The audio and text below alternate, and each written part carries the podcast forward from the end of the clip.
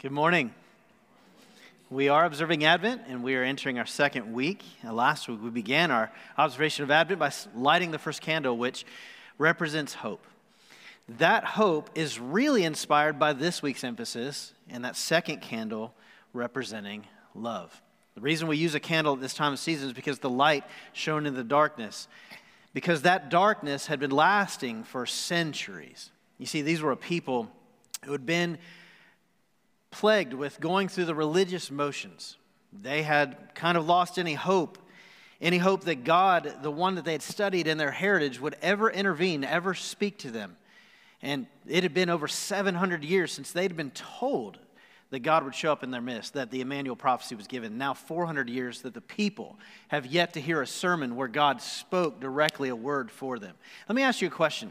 With that complacency drawing as a background for our like the entrance of Jesus into the world, the Savior of the world, breaking that silence and changing the world forever. Let me ask you this How many of us today in America, in the church in America, have ever grown a little complacent? How many of us have ever been a little tired, maybe a little bored with the rigor and the routine? Maybe we too have been going through the motions just a bit. I was thinking on this as we are preparing for this week, and I thought about the lyrics of a, a song that I really love by Cody Carnes called Nothing Else. He says, I'm sorry for when I just go through the motions. I'm sorry that I just sang another song.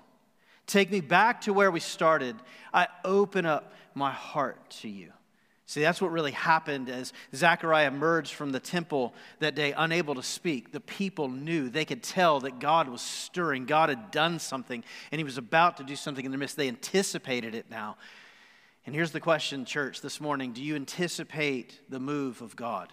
Do you anticipate? Do you know that God has a word for you? Do you know that God is moving in your midst and wants to stir in your mind and heart even right now?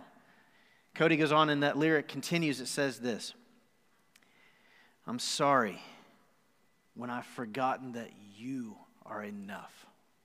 Church, this morning, I don't want to forget that God is enough. And the reason that we gather at this time and the reason this story is so very important is because when we could not save ourselves, God came Himself. Love entered the world, and He showed us unconditional love like we had never experienced. He loved you, and He thought very highly of you. So He came to show you. This morning, I want to pick up right where we left off last week, and we're going to, we're going to see how much God loved a woman named Mary, a little girl, really, a teenager, and how highly he thought of her. It says this in Luke 1, verse 26 In the sixth month of Elizabeth's pregnancy, God sent an angel, Gabriel, to Nazareth, a town in Galilee, to a virgin pledged to be married to a man named Joseph, a descendant of David. The virgin's name was Mary. The angel went to her and said, Greetings to you who are highly favored, the Lord is with you. Mary was greatly troubled at his words and wondered what kind of greeting this might be. But the angel said to her, Do not be afraid, Mary, for you found favor with God. You will conceive, give birth to a son, and you are to call him Jesus. He will be great and be called the Son of the Most High. The Lord God will give him the throne of his father David. He will reign over Jacob's descendants forever. His kingdom will never end. How will this be? Mary asked, since I am a virgin. The angel answered, The Holy Spirit will come upon you, the power of the Most High will overshadow you. So the Holy One to be born shall be called the Son of God. Even Elizabeth, your relative, is going to have a child in her old age. She who was said unable to conceive is in her sixth month, for no word from God will ever fail. Verse 38, her response, and so important, church, we need to hear it today. I am the Lord's servant, Mary answered. May your word be fulfilled. And then the angel left her. She immediately leaves to go meet with Elizabeth, her cousin, to help usher in who would be the forerunner, John the Baptist. We talked about that last week. And in verse 45, upon entering her house, Elizabeth speaks these words to Mary Blessed is she who has believed that the Lord would fulfill his promises to her. This morning, I want to I want to start. How many of you know or have heard that old saying that love will make you do crazy things? You know, I want you to look at those who came with today, maybe your family, maybe your friends. I want you to look at them and go, You are a testimony to the fact that love will make me do crazy things. Amen? And then if you, that was just spoken to you, I want you to turn and look at them and say, You have no idea how crazy I am. Amen? Here it is. Truth is this First point love conquers. There's a ton of reason for fear and circumstance that brought fear in the life of Mary here. There's a ton that she is up against. Mary's love and devotion to God in this moment overcomes her fears.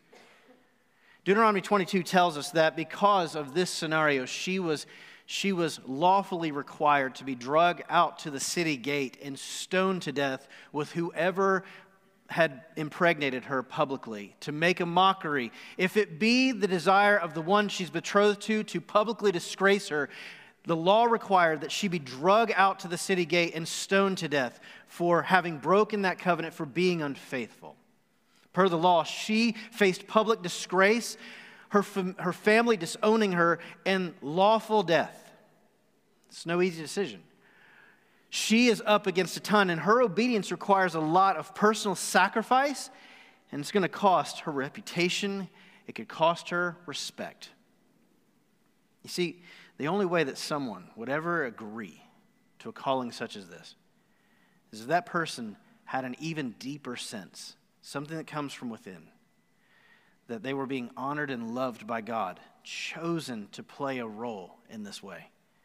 The benefit way overshadowing, outweighing the season of discomfort that she may walk through. See, she's playing a role to bring eternal reward by way of her own temporal suffering. How many of you have ever had to suffer temporally to bring reward to someone else?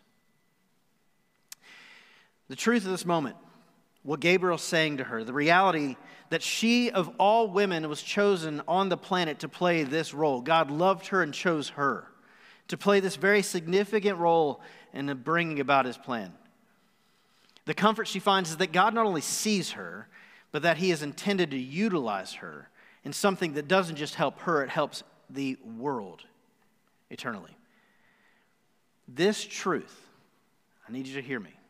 This truth, this reality, this whole moment brings more conviction to say yes than the fears do of circumstance to say no. How many of you ever found yourself weighing the circumstances and your own conviction? And how many of us, in our fear, have said no to God because the circumstances were just too great?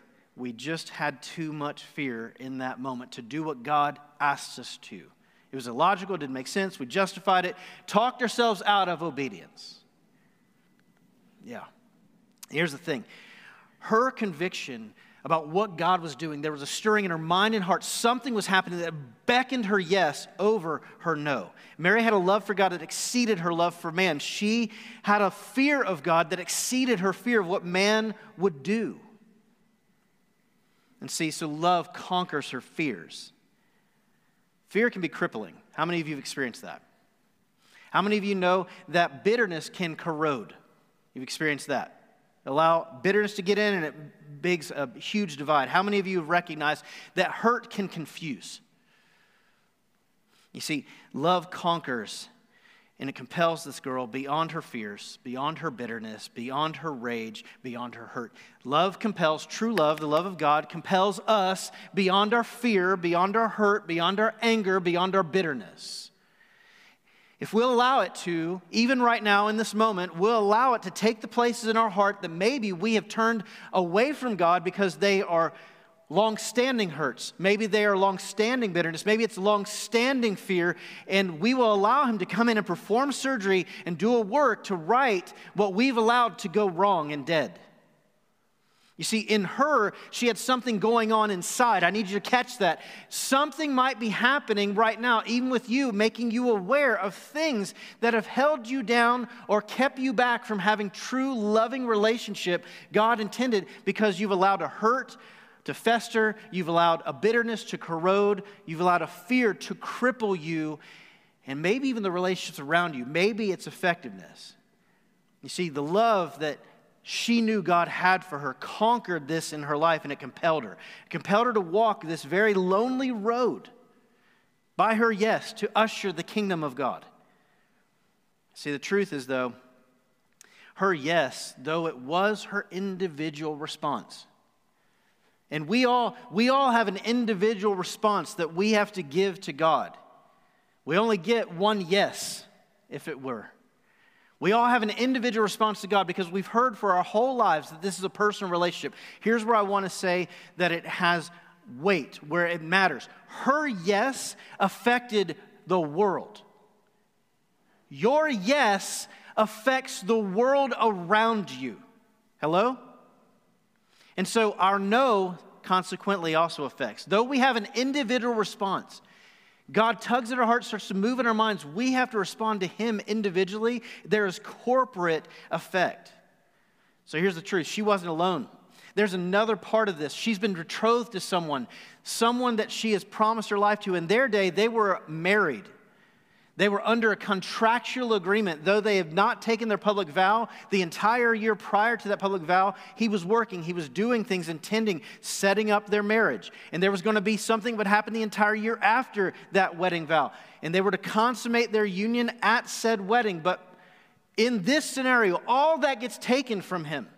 In this moment, all of this goes gets thrown up and we need to see how Joseph individually responds to all of this. Matthew 1, verse 18, it says, This is how the birth of Jesus, the Messiah, came about. His mother Mary was pledged to be married to Joseph. But before they came together, she was found to be pregnant through the Holy Spirit. As Joseph, her husband, was faithful to the law and yet did not want to expose her to public disgrace, which was his right, he had in mind to divorce her quietly. But after he considered this, the angel of the Lord appeared to him in a dream. Said, Joseph, son of David, do not be afraid to take Mary home as your wife, because what is conceived in her is from the Holy Spirit. She will give birth to a son, and you are to give him the name Jesus, because he will save his people from their sins. All this took place to fulfill what the Lord had said through the prophet. The virgin will conceive and give birth to a son, and they'll call him Emmanuel, which means God with us. Verse 24 When Joseph woke up, and listen to this, he did what the angel of the Lord had commanded him. He took Mary home as his wife, but he did not consummate their marriage until she gave birth to a son. She gave him, and he gave him the name Jesus. That portion right there, I want to just highlight for a second before we move on to what's going on here. It says that he did exactly what the Lord commanded him, and he took Mary home as his wife. What that means is it sped up the process for them. What he ended up doing was taking her as his wife, taking that vow, and though it was expected in a Jewish wedding for them to consummate their union, literally come together physically before they ever went and celebrated their wedding there in the moment, that waited, he had to wait on that. That consummation didn't happen until after their firstborn had come into the world, the Savior of the world. But he went ahead and made a promise and made that vow publicly, and they went ahead and got married. And so the question of how she got pregnant and when she came into the world starts to go away for them logically because these two are now married, and nine months later comes a child. Hello? Okay, so for all those who are going, how does this work? Math, it doesn't make sense. That's it. Okay, so Joseph's first response is rather natural.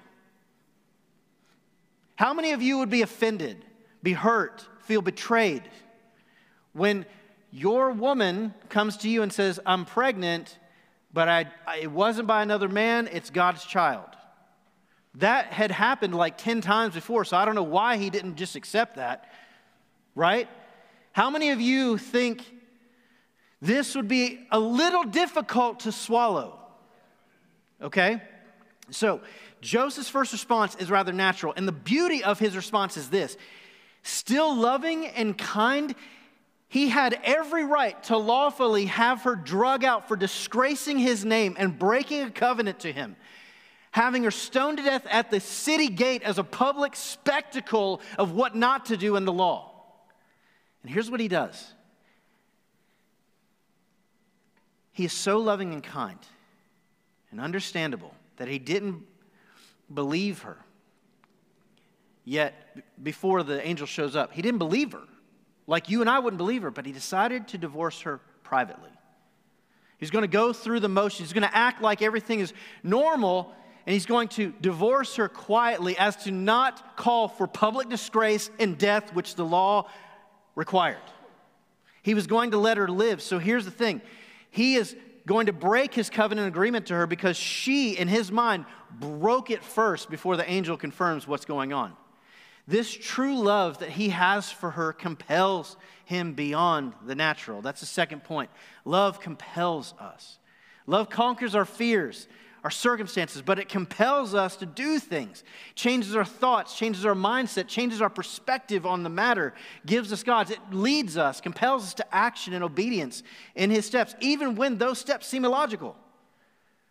Joseph's love for God compelled his obedience. Joseph was a righteous man. He had to have been because after talking to the angel, it says he immediately did what God asked him to. He immediately steps in. Like that affirmed, even though naturally he was like, I- am struggling with this and I don't want her to die. I'm ashamed. I'm so deeply ashamed, but not for myself, for her. Because of the way the world will turn their back on this woman, the way that she has hurt me, and so he lovingly and selflessly decides to put her away silently and love her, even though he has been he feels betrayed, hurt, and left, left in despair. But then God shows up, affirms everything that she is told, and then he steps into this mess and joins God in what he's doing. Joseph wakes up and did exactly as God commanded. If anyone has cause for speculation, a feeling of deceit, room for the enemy to cause some serious doubt. I think it's Joseph. Hello? He too is going to face public ridicule, disgrace, disavowment, But this address that God gives him in this passage, we cannot understate it in Matthew 1. This address that Gabriel speaks to Joseph and gives him the affirmation that something larger is happening, not only in your mind and heart right now, but in the scope of eternity on the face of the earth. He says, Joseph, son of David. Why is that important? Because they knew that the promised Emmanuel, God with us, they knew that the Messiah they'd awaited would come through the Davidic line. Joseph was of that Davidic line. In their society, it was the man's name, his lineage, his, his, his work ethic, um, it was his job. All of this would be passed to the child. They asked the father to name the child. This was his right and his role. So, in society, in their day, and in many societies today across the globe, children gain their value by what their father says of them. I need you to hear that again. Children gain their value by the father who names them, passes on the family business, the heritage, the history, the lineage. Though he was not Joseph's blood relative, Jesus, Son of God, didn't have Joseph's blood flowing in his veins. Jesus found his right and place in society because his father Joseph was his covering. And his father gave him that value. Does it make sense? He found his place in society through his father's lineage, making him the fulfillment of the messianic, the messianic promise, the Davidic line. Now, Mary had a practical role to play in this. Joseph now has a practical role to play in this. He is passing along his lineage on which Jesus will have his placement in society and his definition as a human. There's an important side that presents itself here that we, I want to hit on. And it's this love not only conquers fear and circumstance, not, love doesn't only compel us to do things and take on God's perspective and move to a place of obedience that may, may be beyond the logical, it also does something else. They were given to each other to walk this road together. Love builds community. True love builds community. Their love for one another together compelled them to usher in the Savior of the world. Joseph had a sincere love and devotion for Mary. This is evidenced by her desire to divorce her privately instead of publicly disgracing her. More importantly, these two were in covenant together, and that was something they took very seriously, and they chose to keep said covenant. Having each other's back, even if only each other, when the rest of the world might turn against them. This is the power of covenant given to us by God. It's a promise that each party holds up. We are in covenant relationship with God under the blood of Jesus, that He'll keep His end and we'll keep our end. In fact, in Galatians or sorry, in Ephesians, it, it tells us that in Ephesians 5 that God likens his church and his relationship as bride to groom, like he does the marital relationship that we see evidenced here, husband to wife. He looks at us in covenant relationship, his church, to himself through the blood of Jesus. And he also looks at us in covenant relationship to one another because we all have his spirit indwelling us for those who have called upon the name of Jesus for salvation and called him Lord.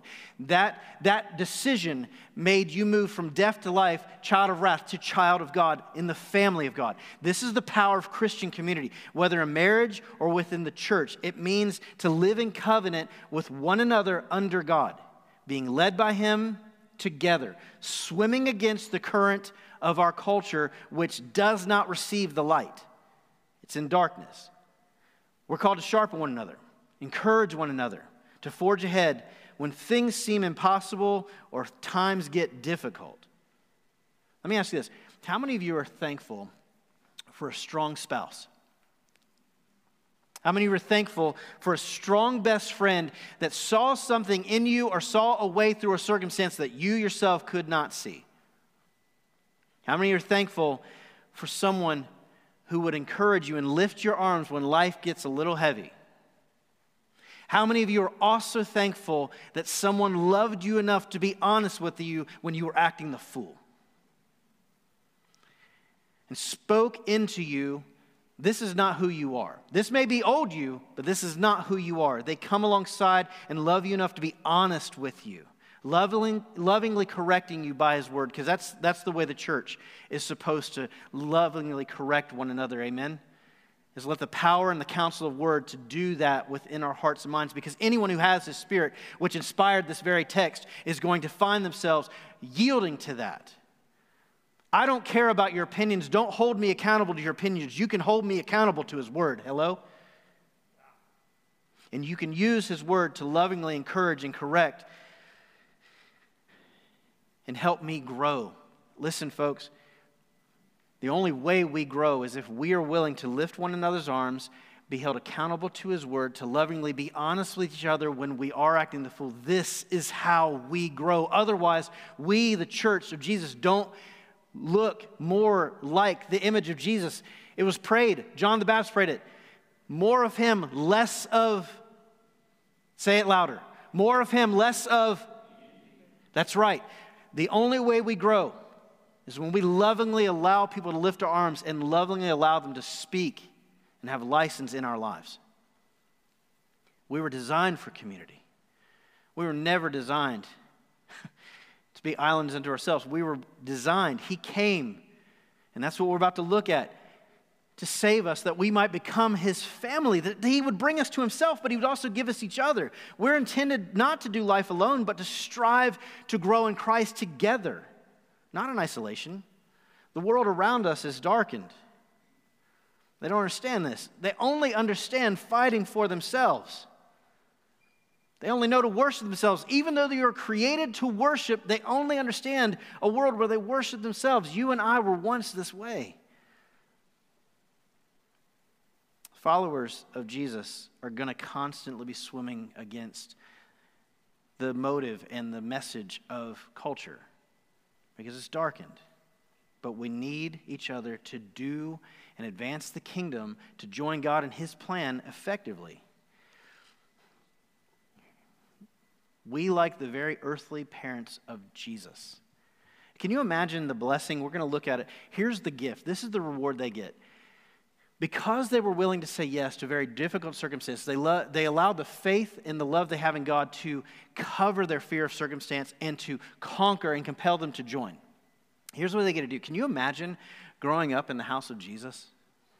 Can you, growing, can you imagine the Son of God is running around your living room, and as his parents, you've been entrusted to rear him in the way of God till he's old enough to take his place on the cross to die and to save all of humanity, but He gave you the opportunity to have the very presence of God in your household day in and day out. How many of you think that's a pretty amazing reward? How many of you recognize you have it? Because Jesus gave his life on the cross, and for anyone who's called upon his name for salvation, made him Lord, the very indwelling of his Holy Spirit comes into our life, and we have that very presence with us wherever we go, even right now in this room where two or more are gathered. Listen, we have that, and so they get to usher in the very presence of God every time. Every time they go somewhere, the marketplace, they're taking little Jesus with them, they're ushering the very presence of God amongst the people. They would go to a feast, a festival. They usher the very presence of God wherever they go. Church, that is your role. That is my role. We usher the very presence of God wherever we go. Amen? Reading on Luke 2. In those days, Caesar Augustus issued a decree that a census should be taken of the entire Roman world. This was the first census that took place while Quirinius was uh, governor of Syria. And everyone went to their own town to register. So Joseph also went up to Nazareth in Galilee to Judea, to Bethlehem, to a town of David, because he belonged to the house and the line of David. Affirmation. He went there to register with Mary, who was pledged to be married to him, was expecting a child. While they were there, time came for the baby to be born. She gave birth to her firstborn, a son. She wrapped him in clothes, placed him in a manger, because there was no guest room available for them. It was foretold that the Savior of the world would come from a little, insignificant, barely a blip on the map town called Bethlehem. It was prophesied throughout their heritage. They knew to expect it, they knew to look for it from there. These people lived in Galilee and Nazareth.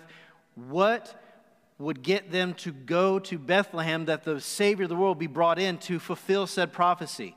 God would sovereignly move on the governor of that day and force a census that would force them by decree so the father could get back into his hometown where he is from and his son could be brought into the world through the lineage of David under the, the value of the father's title. Hello? Like this, you go, man, I don't know what's going to happen in the world. I don't know what's going to happen with who's in control of the government. Listen, if God controlled the government now because he was sovereign then, he still does today because he's never changed. So, can the church stop being afraid and start moving in love? Can the church start having a little faith and have the fears that have us held down and the circumstances that continue to beat us up conquered and compel us to love like He loved us? Because here's the beauty of this God's love for the world compelled him to send Jesus. And the fir- third point that I want to make, and it's so important, is this love saves. That's why he came. He came to die for you and for me, save us from sin and death, save us to life abundant and life eternal. It wasn't that we would just have fire assurance, it was that we would have life right now purpose and identity, start to make sense of it all. That we could walk through life with a sense that we were created to worship, but we were never created to worship ourselves, but we were created to worship Him. Though the road to this point for this couple was incredibly difficult, it's hard to even put into words. Joseph and Mary willingly did it so that the entire earth could rejoice at the birth of this child. Church, I just said, wherever you go, you usher the very presence of God with you. What is God calling you to do so that the whole earth can turn and rejoice because you were obedient to his plan for you? And you got to play a specific role in ushering the presence of God. You see, Jesus is God's answer to the world that loves and knows only to worship itself. He's the answer to a world that was designed to worship but was never meant to worship itself. See, this is the flesh that you and I fight against. It's the, it's the flesh that rises up because in our old life, we had a tendency to want to fight to be right. In our old life, we wanted to fight for respect. In our old life, we wanted to fight for others to give us due praise, right? We were never designed for that. We were designed to give Him respect. We were designed that His name be remembered. We were designed that He alone receive praise from your life and from mine. Sin set that whole thing off course. He is the rightful king, and in whom every single person in this room, every single person listening online gains freedom and experiences true love. The love we were intended before sin marred the world and broke the design of God's perfect plan. I'm going to ask you a question that I need you to think on right now. Really importantly, I know that you've probably not been asked this question a ton outside of me, but I'm going to ask it again. How many of you know you better than anyone else in this room?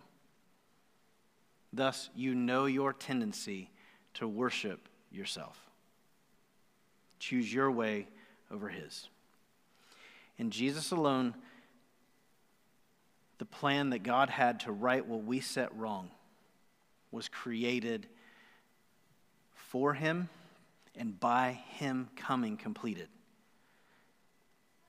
It was so that we could finally belong to Him like He intended from the beginning, that we could be His family, not just for a moment, not just while we're here in the temporary, but forever. See, the, the power, listen, the power of the Advent story is that despite every single obstacle the world threw, love conquered. That despite all of it, love compelled. Despite everything that was holding the world down, love saves. And that God pressed into our broken story to heal and to right what we set wrong, and He didn't turn His back on us. He kept His promises to us, and He came and fixed what we could never fix ourselves. 1 John 4.10 says this, that this is love, not that we loved God, but that He loved us and sent His Son as an atoning sacrifice for our sins. It was His love for us that initiated our love for Him and anybody else.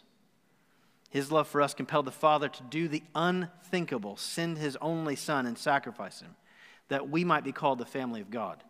How many of you shudder at the thought of having to give up your own child? It's His love for us that compels us to do whatever He asks, even when we think it unthinkable for us much like Mary, much like Joseph, because like them, we know this is the. Everything you're facing right now, circumstantially, is momentary. And you know it. And you know that God has something that exceeds when this world will stop. There's a plan, it's eternal, and He's asked you and I to join Him to play a role in it. It's our reward. John 3:16 said this that for God so the world that gave his only son that whosoever believe in him not perish but have everlasting life. What does that mean? He pressed into our mess for you. Like I want to be really specific. He pressed into the mess that you see every day for you. And he came to love you, to heal you, to save you. This is the story of the Advent. This is the meaning of Christmas that God came for you to save you. Listen, from you. And how many of you are really cognizant of the fact that you needed to be saved from you? We were created to worship, never intended to worship ourselves. Here's the beauty. This morning, church, I want to speak to you specifically, and then I want to speak to someone else real quick. Church, he didn't leave us to do it by ourselves. He, just like he gave Mary and Joseph a really hard road, he gave them each other to walk it, that they could join God, individually responding, but corporately bringing and ushering the presence of God, that the world around them that was darkened might have hope. As a follower of Christ, I'm going to ask you individually do you press into the places that need his healing and love? Are you going to places that are darkened? Secondly, as his church, are we pressing into the places that are dark and need His love, need His healing, because we're trying to establish relationships together. We have a mission statement, but I want to know are we living it? Do we really believe that God changed our lives and has compelled us, left us as opportunity to usher that truth, that reality, that unconditional love to a world that just needs to know He loves them. Have you joined in that? I'm going to tell you something. Here was this is. Let me let me, church. I'm going to say a quick prayer for you right now. Every heart and mind that knows Jesus and knows that God is doing something bigger in this room right now within your heart, here's what I'm going to ask. It's a quick prayer. Close your eyes. It is this Jesus, have your way with us right now. And we'll do whatever you ask. In your name, amen. The next person I'm speaking to is the person who's yet to know the truth of Jesus and his unconditional love and is yet to be known as his church. They can't pray the prayer that we just prayed. They've never responded for the first time. When I was 16, I was asked to walk into a church much like this, and it was just to hold up my end of a bet. I walked in with every selfish intention. I was just keeping my end of the bargain. And that night, my life was confronted with selfless love in such a way that I couldn't deny that God loved me, was pursuing me, and wanted to save me. He wanted to conquer my fears, He wanted to conquer all my circumstances, He wanted to compel me to Himself. And He wanted to save me from the life that I was leading and had been thrust into. This morning, whether you're listening online or you're in this room, here's what I want to tell you God did the same thing for you. And that's the power of the Christmas story that He came for you. Romans 3 says that all have sinned and fallen short of the glory of God. Romans 6:23 says that the wages of sin is death. But the gift of God was eternal life through his son Jesus. John 3:16, I just read it, you know it. For God so loved the world, he gave his only begotten son that you would not perish but have everlasting life. Here's what he did though. Romans 5:8, while you were still a sinner, someone who only not, knew to worship yourself and seek self, he died for you. And he died for me. And Romans 10 9 says, For anyone, anyone who would call out and declare with their mouth that Jesus is Lord and believe in their heart that God raised him from the dead, that he died on that cross and raised three days later for you and for me. He says, if you'll confess that, if you'll trust that, you will be saved. You'll be delivered from all of this to life abundant now and life abundant in eternity. So this morning, here it is. If you're at home and you're watching this online, you go, that's the step I need to make. Let me encourage you. I'm going to pray for you right now. I'm going to pray for everyone in this room. But I want you to write me. I want you to email me this week. That's the step I'm making. That's what I need to do. You write me at prayer at. I will get back to you. I want to walk with you. I want to show you the steps that you can take next to follow Jesus as Lord and Savior. Prayer at the fellowship.cc. For this room, I'm going to ask you to close your eyes. In church, I'm going to ask you to pray. In this room, if you are here and you go, That's me, I want unconditional love. I've been living hell on earth. My life needs to start over. I want to know that my life can change. If that's you this morning, I'm going to ask you to simply turn to Him. That thing that's inside of you, that selfless love that is coming against you right now, that's compelling your mind and heart, that says, This is me. I want you just to respond to Him and just say this Father, I have lived for myself. I need your forgiveness. I want, because I was designed to, to live for you. I accept what Jesus has done on my behalf. Trust it. I confess him as Lord. Today, I desire your spirit come in my life because I want to be saved in the name of Jesus. As the band is coming back, church, I want you to continue to pray right now in this moment as we respond to him. Maybe there are fears in your life that need to be put down. Maybe there are relationships in your life that need to be righted. Maybe you just, for the, that person who is listening here, maybe you are trying to make that step for your entire life to change right now. No matter how God is calling you to respond, whether it's to be saved or to move further in your sanctification process, church, we're going to respond to Him right now. And here's what I'm going to do I'm going to be right over here at this cross in a moment. I'm going to be right here for anyone in this room that is calling on Jesus for salvation. You want to move from death to life, and you prayed that and you meant it. I would love to talk to you right now today. I'm not going to talk to anyone else. Nobody else come to me except that person who says, I'm serious about this and I want to be saved. I'm going to make myself solely available to you today. I'll be in a mask. I'd love to talk to you. I'd love to encourage you. I'd love to pray with you. But it's that person alone. In church, you be praying. Lord, we love you. We thank you. It's in your name we ask these things and respond to you. Amen.